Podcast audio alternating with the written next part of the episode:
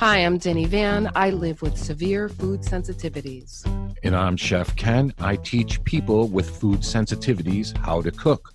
Welcome to the Food Sensitives Podcast. Welcome back. Today we are talking with Chef Ken about the rebirth of mise en place. And first of all, Chef Ken, what is the definition of mise en place?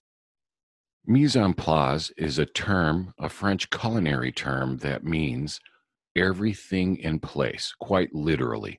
And when I walk down the line asking my cooks and chefs, Do you have your mise? Do you have your mise? Do you have your mise? That means, Do you have everything from your recipes, your tools, your prep work?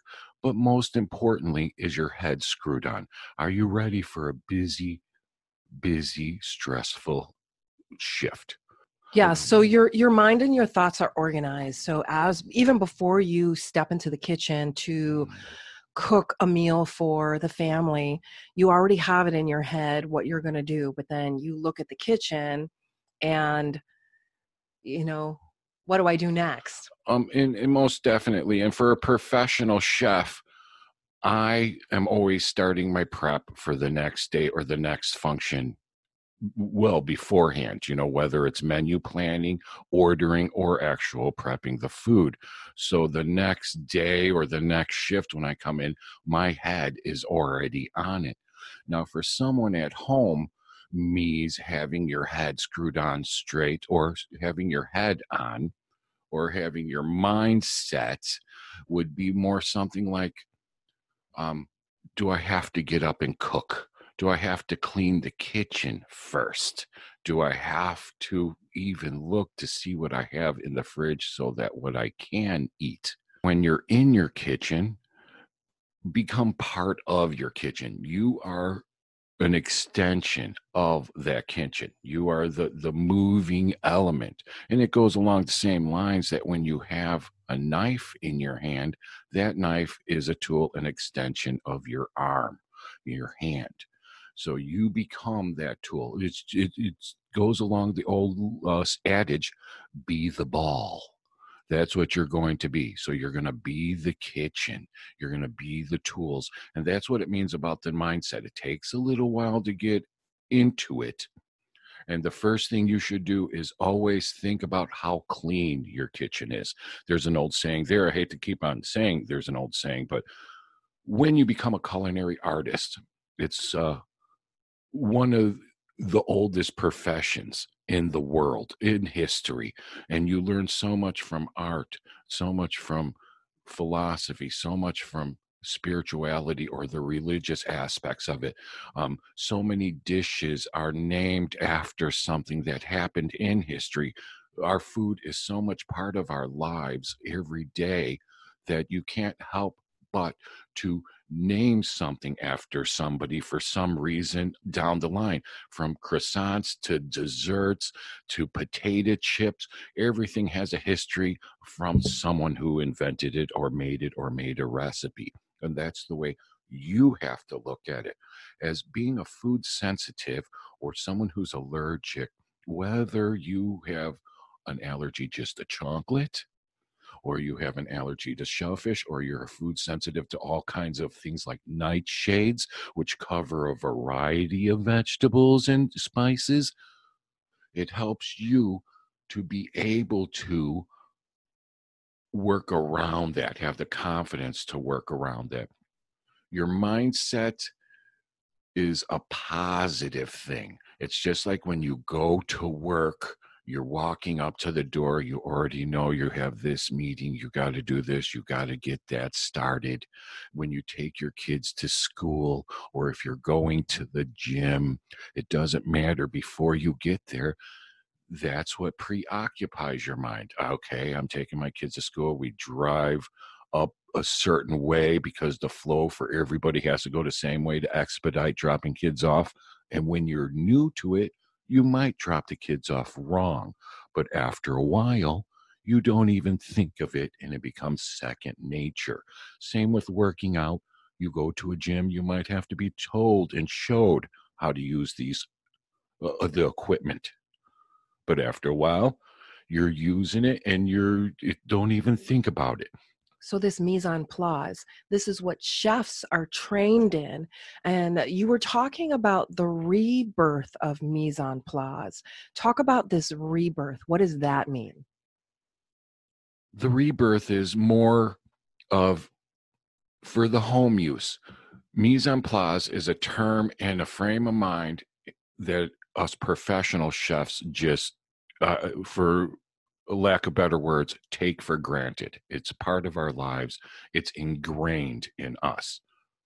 So, with the changes in SAD or the standard American diet, where you have thousands of people, children and adults who are allergic or sensitive to all kinds of ingredients, mise en place takes on a different meaning, especially for those of us at home you have to have substitutions across the board for all kinds of recipes.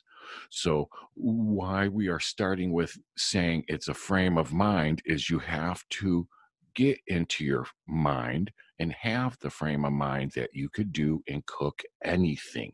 You can figure it out. That's the first thing you have to tell yourself, and then take it from there.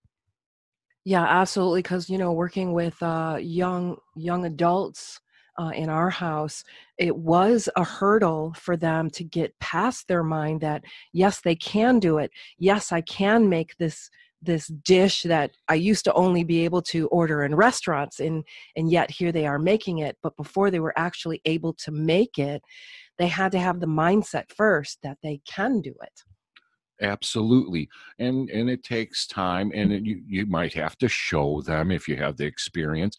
Everybody gets it everybody needs to eat and everybody can figure it out it's not rocket science there's no reason to be um, intimidated by cooking.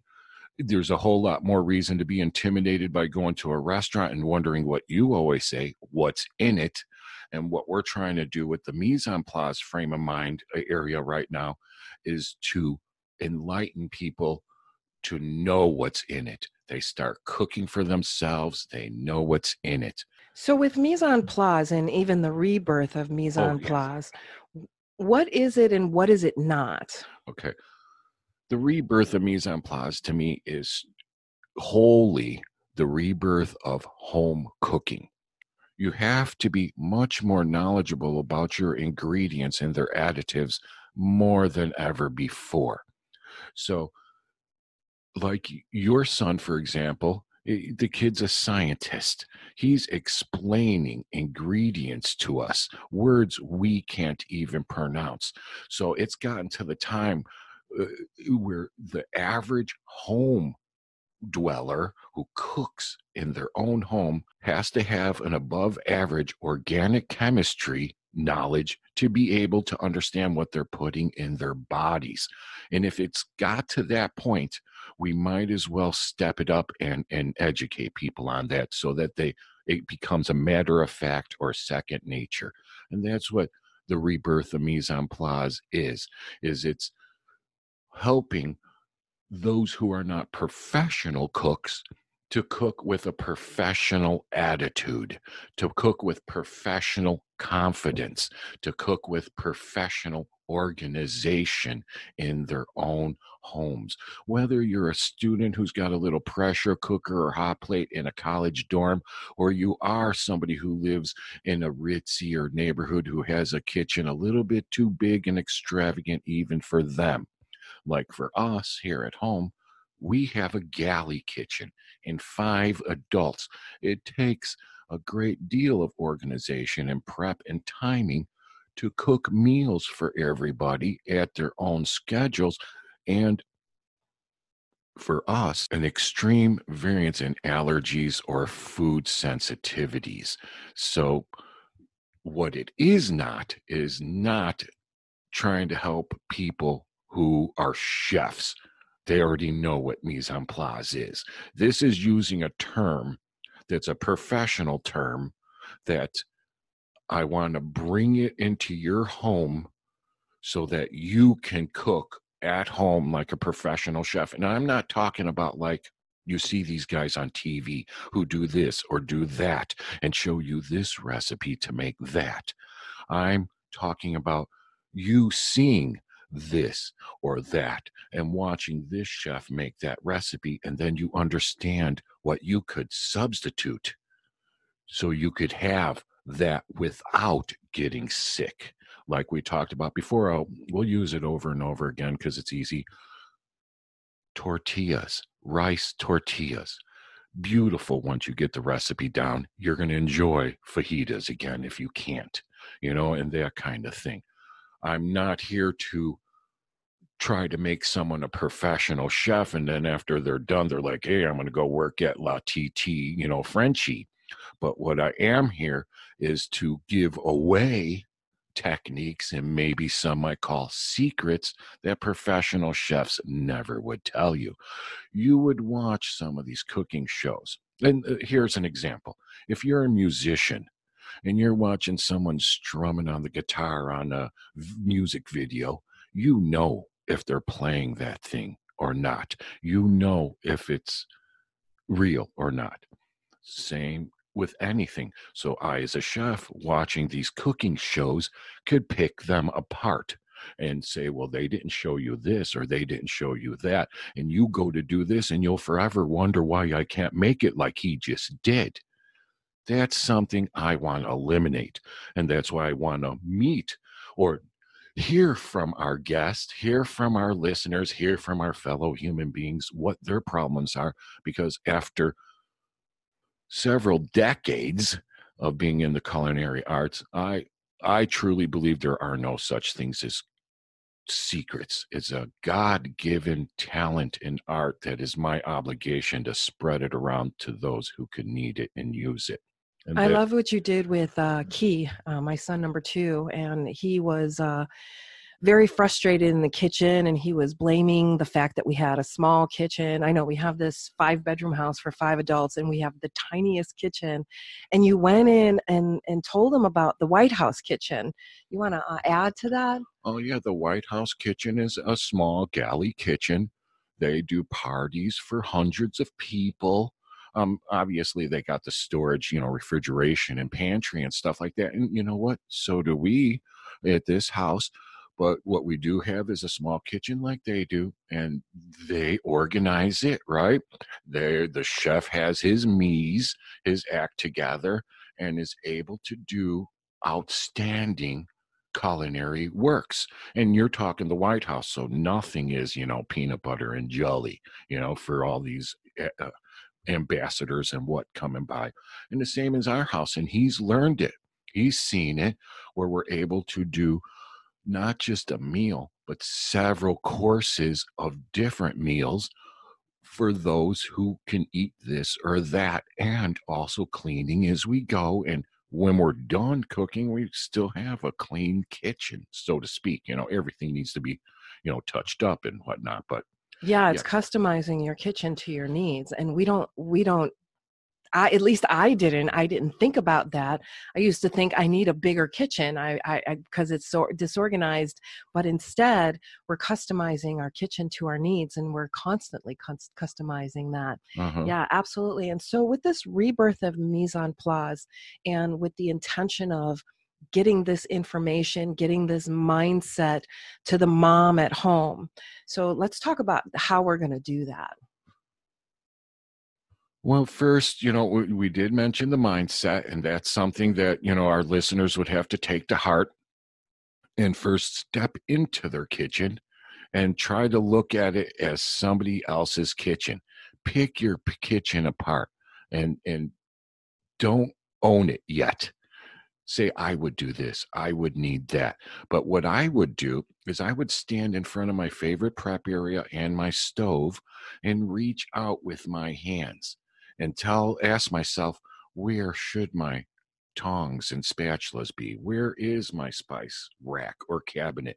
And as you start reaching because when you're cooking that's what you do. You you're paying attention to what you're cooking and your ingredients. You're reaching for them. They are already there because you prepped them so your tools and your spices eh, um, our prep as well. So they're cleaned and put away where they're always going to be so that when you're doing this or doing that and you got to troubleshoot because this isn't turning out as well as you'd like it or as fast, you could just, without even thinking, you're reaching for your spatula or your tongs.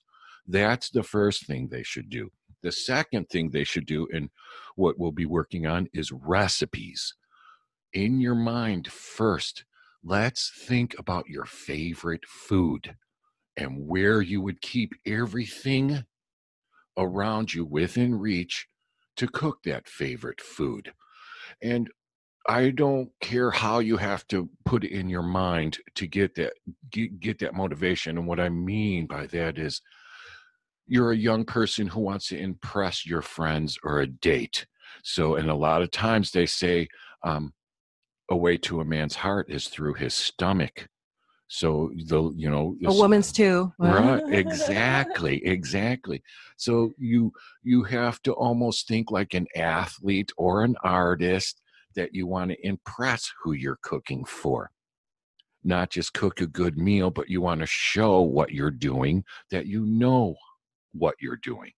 And that raises the confidence. This is all about raising your confidence level so that you could go out into the world and face the world without fear of being soyed.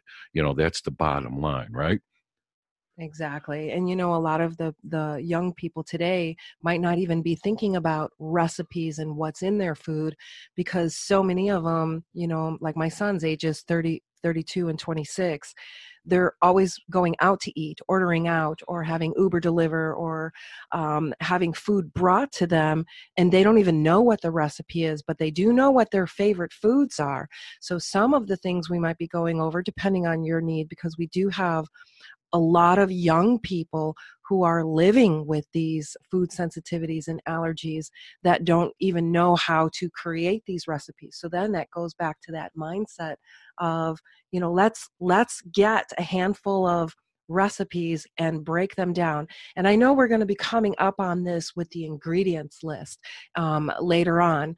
So, this episode is about the rebirth of mise en place, how it's a mindset, uh, where is your mind right now? Right and like you mentioned favorite foods and the younger people going out to eat a lot and they have preservatives and additives in their foods that they might not even be aware of and also sensitive to to the point where it builds up in their systems then they don't feel so good. And what i'm trying to say is part of the mindset is buckling down and wanting to have that confidence, wanting to have the self um, awareness, but also self reliance and feeling good, as in physically. After a while, um, you try to cook at home and you're doing stuff that you know you can do tastes good. And let's say this, for example, you decide to stop eating out and you're going to get healthy and kick these food sensitive problems. You don't have the knowledge right now, so you're cooking kind of the same stuff over and over. What happens is you get bored and you're like, man, I want a burrito. And then you succumb to the burrito right. and then you're sick for the next week. But but it might might need that to happen to people before they realize that maybe I should stick to it. And then with us coming on board and uh, you know our listeners, they will learn that those same ingredients could make so many other things that they could make a variety of dishes in their life more of their favorite foods just like your other son is alfredo his fried rice. There's a lot of dishes out there that he can't have his patty melts. He loves his patty melts. He loves his Reubens. I mean, I could go on and on just on this one young man. And to our listeners out there, this is the truth. This kid can't eat nothing. So we have to really you know be conscious of the fact of what and how we're cooking but i guarantee you now and we are fortunate in this household that we do have the ability and knowledge that if we have to, we will mill our own rice flour. We will make our own gluten free bread. And I would like to bring that experience and knowledge out to our listeners. Whether they need to do that or not, it is here for them. But case in point is your son now could have Reubens, with homemade Thousand Island, with stuff he could have. He could have pizza. Though he can't have tomato sauce, we make sauce out of roasted red peppers, season up with stuff he could have. It looks like a pizza for him. It tastes like pizza. He is happy. The the smiles we've seen lately, just from this one young man, is, is, is life changing in itself. Excellent. So, with that, we're going to end this episode with a challenge for you. What we'd like for you to do is stand in your kitchen, take a look around, and start to think about where you would put things, where you have things. And if you want to, you can send us a picture of your kitchen and send it to us at the Food Sensitives Network at gmail.com. And um, we're going to be talking next about recipes. So join us for our next episode. You wanted to add something, Chef? Um, yeah, uh, most definitely, because you mentioned think of their favorite food for a lot of our listeners their favorite food they might not be able to make at home because they're sensitive to certain ingredients so when you send us a picture of your kitchen and your questions and your favorite food please let us know what you're sensitive to if you're sensitive to something in that dish so we could help you substitute it. And you'll be hearing from me, that's for sure. And I'll be saying, well, what can you have? What can you have? And let's work this out. And I will help you. I don't care if it's burritos, pizza, Chinese, whatever it is. We will find a way for you to have something where you are smiling from ear to ear. And if you would like to uh, really participate in something like that, do me a favor and don't forget to hit the subscribe button so you don't miss out on any of the other events that would be coming up.